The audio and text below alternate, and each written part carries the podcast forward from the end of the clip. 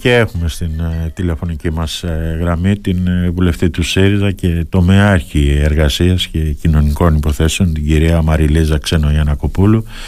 Κυρία Ξενογιαννακοπούλου, την καλημέρα μας από το Ηράκλειο και το Ρέντιο Μή. Να είστε καλά, καλή σας ημέρα σε εσάς και στους ακροατές μου. Ξέρω ότι βιάζετε, ότι έχετε υποχρέωση στην Βουλή, οπότε θα ξεκινήσω αμέσως με την πρώτη ερώτησή μου.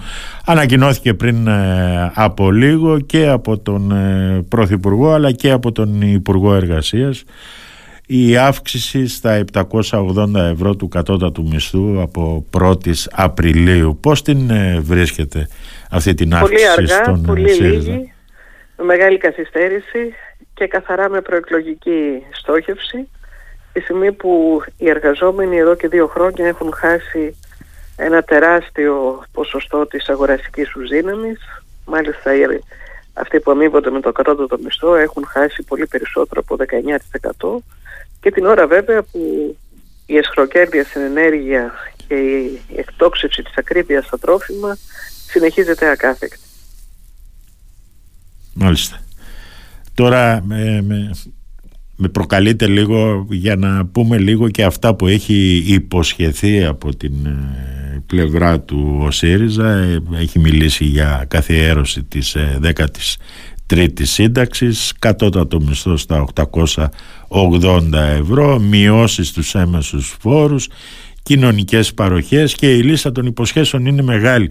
Τα αντέχει αυτά η ελληνική οικονομία, κυρία Ξενογιαννακοπούλου?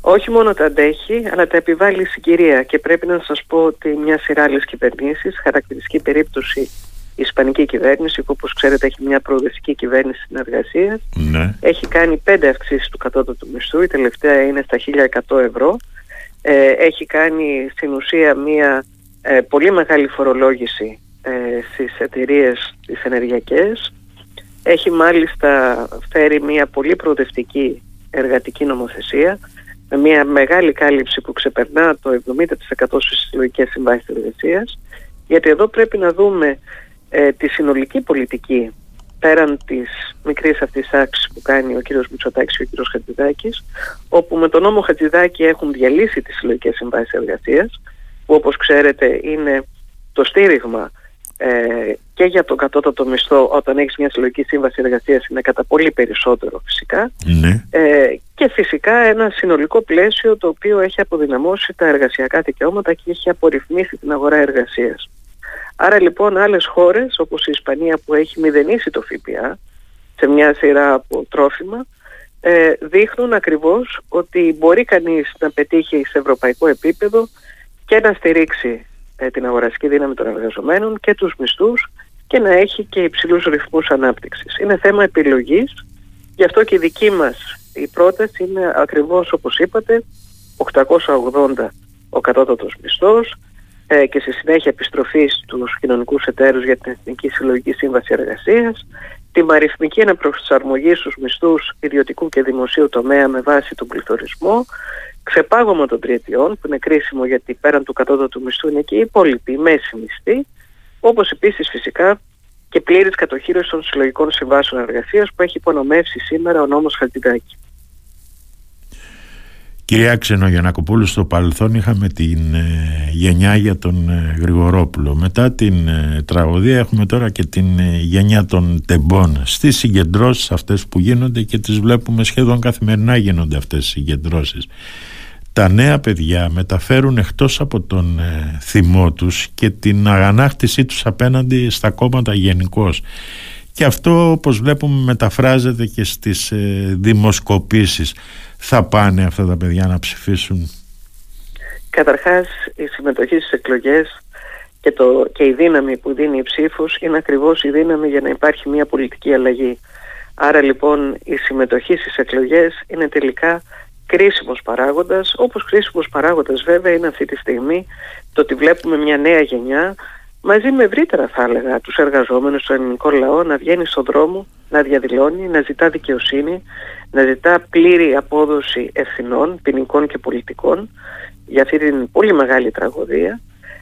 Θα έλεγα ότι είναι μια θριαλίδα αυτό που ζούμε. Χτες είχαμε και μια πάρα πολύ μεγάλη συγκέντρωση, άλλη μια, με τη Γενική Απεργία στην Αθήνα, Νομίζω σε όλη την Ελλάδα βλέπουμε αυτές τις μεγάλες λαϊκές συγκεντρώσεις με πραγματικά πολύ έντονη παρουσία των νέων ανθρώπων και πιστεύω πραγματικά ότι αυτό θα αποτυπωθεί και στην κάλπη ως μια εντολή πολιτικής και κοινωνικής αλλαγής που τόσο πολύ έχει ανάγκη σήμερα η χώρα μας.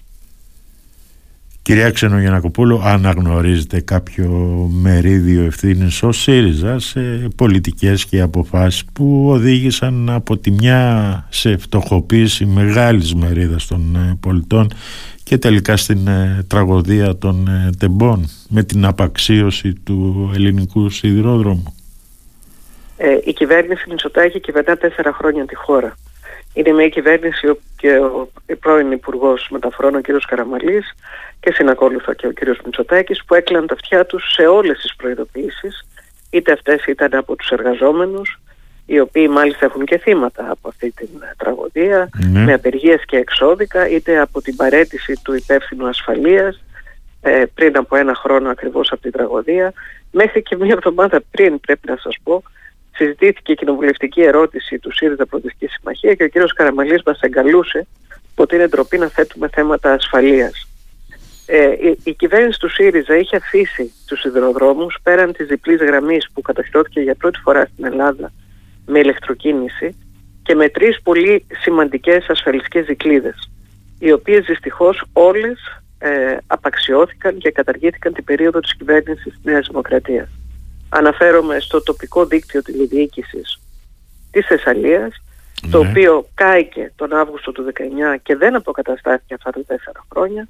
Αναφέρομαι στο δευτεροβάθμιο πλαίσιο ελέγχου και εποπτείας όλων των γραμμών, κάτι σαν ένα πύργο ελέγχου για όλη τη χώρα που υπήρχε στο Δο Καρόλου στην Αθήνα, το οποίο από το 2020 εγκαταλείφθηκε, και φυσικά και στο σύστημα της ομαδικής τηλεπικοινωνίας που είχε κατοχυρωθεί από την κυβέρνηση του ΣΥΡΙΖΑ.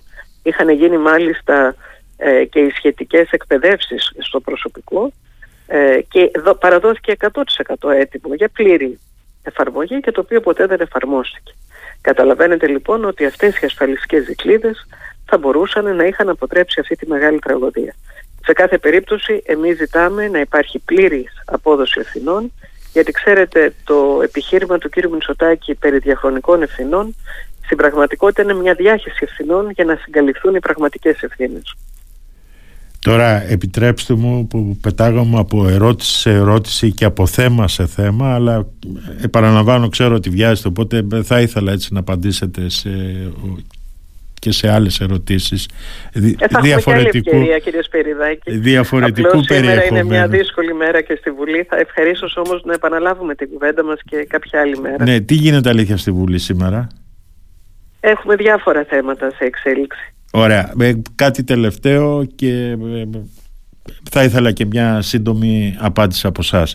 Σε δηλώσεις του χθες στο Ρέντιο Μή, ο πρόεδρος του Πασόκ, ο κύριος Ανδρουλάκης, επανέλαβε ότι δεν θέλει κυβέρνηση συνεργασίας ούτε υπό τον κύριο Μητσοτάκη ούτε υπό τον Αλέξη Τσίπρα. Πώς σκοπεύετε αλήθεια στον ΣΥΡΙΖΑ να ξεπεράσετε αυτή την επιμονή Ανδρουλάκη? Τη λύση τη δίνει ο ίδιος ο λαός στην κάλπη με τη λαϊκή κυριαρχία. Εμείς δίνουμε τη μάχη και πιστεύουμε ότι ο ΣΥΡΙΖΑ Προοδευτική Συμμαχία θα είναι πρώτο κόμμα στις εκλογές. Θα είναι ο κορμός για το σχηματισμό μιας προοδευτικής κυβέρνησης συνεργασίας με πρωθυπουργό τον Αλέξη Τσίπρα, και από εκεί και πέρα κάθε προοδευτικό κόμμα μετά τις εκλογές θα πάρει και την ευθύνη της δικής του απόφασης και επιλογής.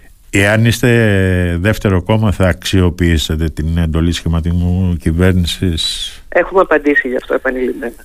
Εμείς δίνουμε μάχη για να είμαστε πρώτο κόμμα και για νίκη στις εκλογές. Δεν μιλάμε για κάτι άλλο. Για κυβέρνηση ηττημένων.